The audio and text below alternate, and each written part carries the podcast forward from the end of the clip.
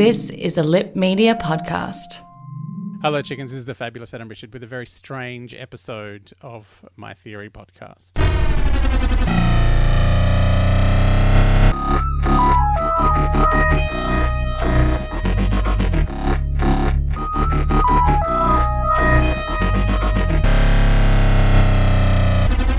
All right, chickens, it's fan fiction time. Uh, you're going to get an untitled Doctor Who fan fiction that I wrote.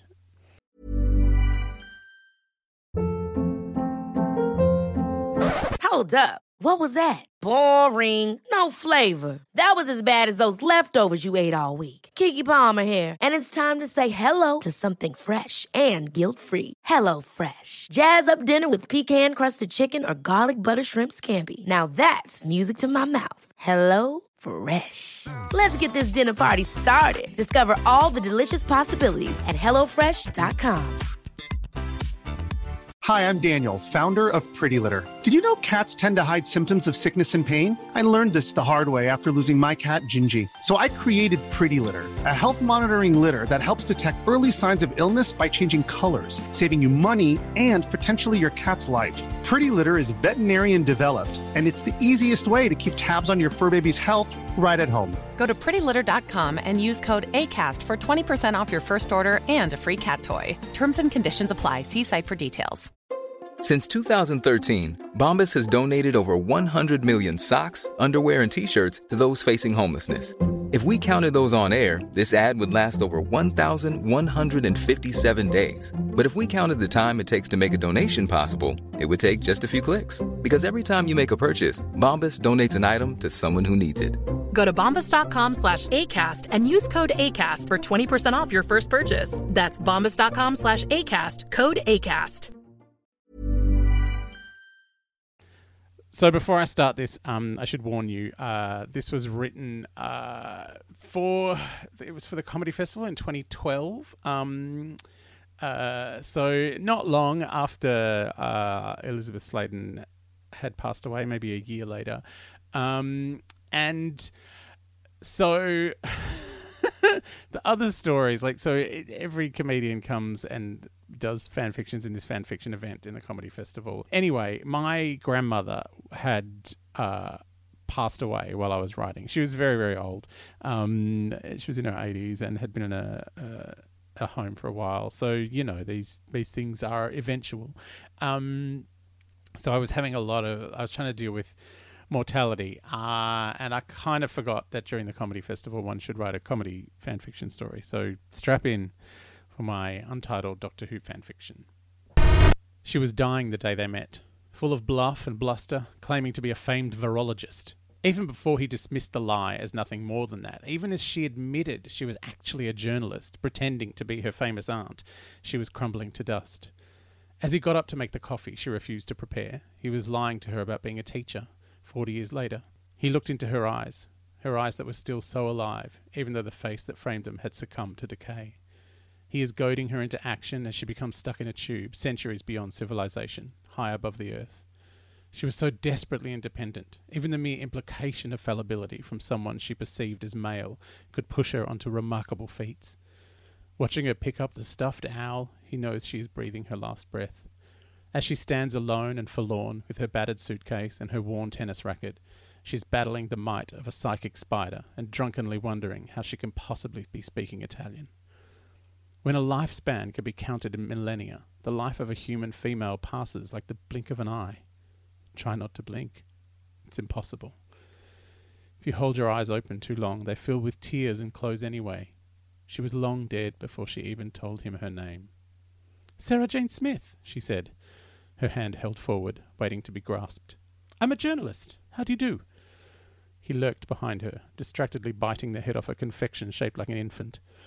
This latest body had come with a blood sugar imbalance. Miss Smith, the reply was altogether too brusque. The man took her hand between two fingers like a wet lettuce leaf.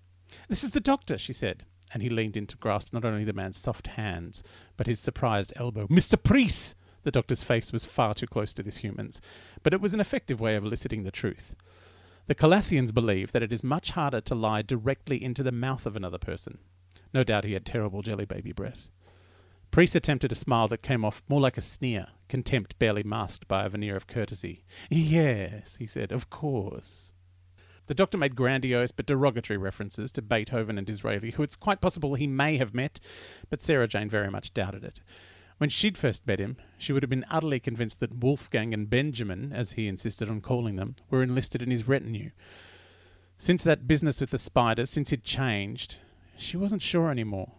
Now he talked to shoes and bananas, sniffed telephones and computers. She'd once seen him have a stand up argument with the TARDIS. The TARDIS had lurched violently at one point, effectively ending the argument, so maybe there was some method in his madness. He seemed so uncomfortable now on Earth. He regarded this business with Priest and his agriculture machine as little more than a distraction. Priest had developed a device that could increase the size of fresh produce to the power of 10, the doctor assured her it was an impossible machine and that the molecule chains in the vegetables would have been pushed past breaking point. The three foot four ear of corn on Priest's desk, according to the doctor, should have imploded into yellow pulp well before now. Priest was explaining the theory to the doctor, who patently wasn't listening. He interrupted while Priest espoused the virtues of what he was calling the Maxinator. Can you do the same thing to my jelly baby? the doctor inquired. I do so like the idea of a ten pound jelly baby. Uh, yes, doctor, of course. Priest developed a smirk of smug self satisfaction.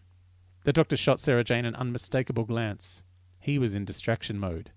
As Priest led him away to make his ungainly sweet, Sarah Jane snuck out of his peripheral vision and through the first door she could find marked staff only.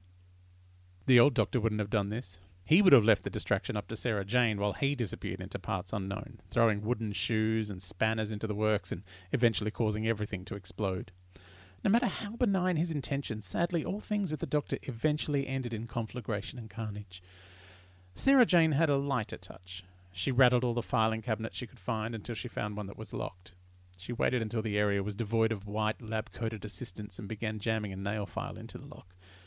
No doubt the doctor would have used his sonic screwdriver. Well, the old doctor, the doctor that was no longer, she still adored him, wanted to see all the things he had to show her, but she couldn't help but feel their relationship changed when he did. He used to be paternal, thoughtful, caring. Now he was reckless, abandoned, impulsive. He still had flashes of anger and frustration, but where he once was authoritative and comfortable with authority, now he eschewed it altogether. She'd been travelling with this man for months, and she knew that he held the same mind, the same consciousness as the one she had known as the doctor, but he was no longer that man. She wanted to mourn her friend, but he wasn't dead. He was still here, all teeth and curls. Something in his eyes, something in the way he cared for her, like a combination of parent and cheeky school chum. Something about all of that still reminded her of the man she once called doctor. This new man was taking some getting used to, and Maybe that's why she was missing her doctor so much now. Before she had time to ruminate too long on the doctor who was and the doctor that is, the filing cabinet popped open, and she found exactly what she was looking for. Sarah Jane entered the room just as the doctor spat out a lump of purple goo. Behind him, lying on a bench, was the source of the spit a purple jelly baby the size of a Volkswagen. Horrible! he exclaimed. It tastes like a sock dripped in seaweed. Priest was utterly affronted. He didn't get time to utter a word, however, as Sarah Jane interjected. Doctor, have you changed the settings on Mr. Priest's prized Maxinator? Oh, Sarah Jane, you clever girl. the doctor looked delighted, mischievous sparkles dancing in his eyes. He leaned on Priest, folding much of his substantial height down to make eye contact with the chagrined man. I may have bumped a couple of your dials. The ones that were injecting the flavor. I am terribly sorry. Injecting the... I, I don't know what you mean, Priest flustered. Sarah Jane held the documents she found in the air. Of course you do, Mr. Priest, she said. You aren't actually making anything bigger. You're extracting the flavour from the items you place in the machine, and what comes out the other end is manufactured. Based, mostly it seems, she flipped through the pages, on the protein of a soybean, which has been moulded into the shape of the source material, then coloured and flavoured artificially. This isn't a giant jelly baby, Mr. Priest, the doctor wailed. It's a big purple tofu baby. Now I ask you, who wants to eat a tofu baby? Sarah handed the papers to the doctor. He flipped through them absently as he watched her age and die. She was calling out to him in the snow after the Krynoid had exploded, running from the school as K9 exploded, bolting into the TARDIS as the Priory exploded. Everything burns in the end.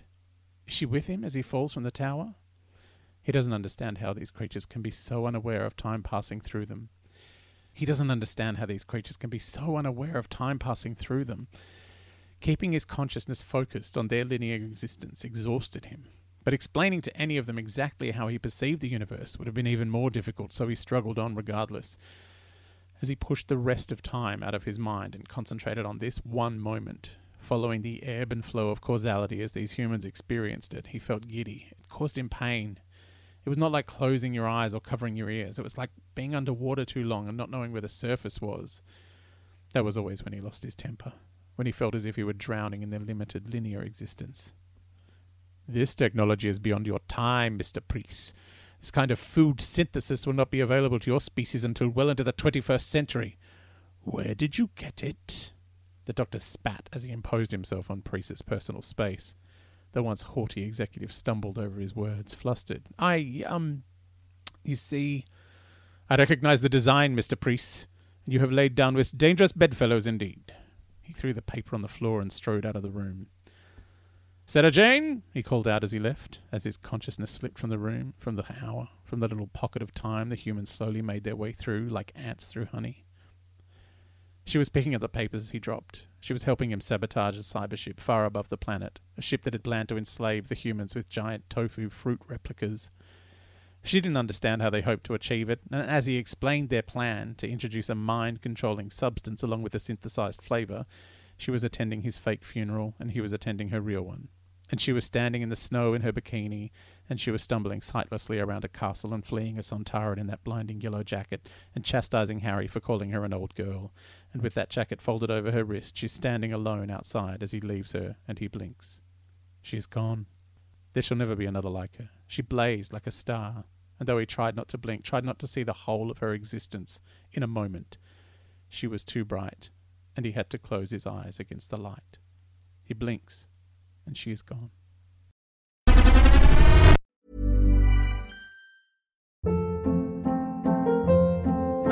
Hold up. What was that? Boring. No flavor. That was as bad as those leftovers you ate all week. Keke Palmer here, and it's time to say hello to something fresh and guilt-free. Hello Fresh. Jazz up dinner with pecan-crusted chicken or garlic butter shrimp scampi. Now that's music to my mouth. Hello Fresh. Let's get this dinner party started. Discover all the delicious possibilities at hellofresh.com.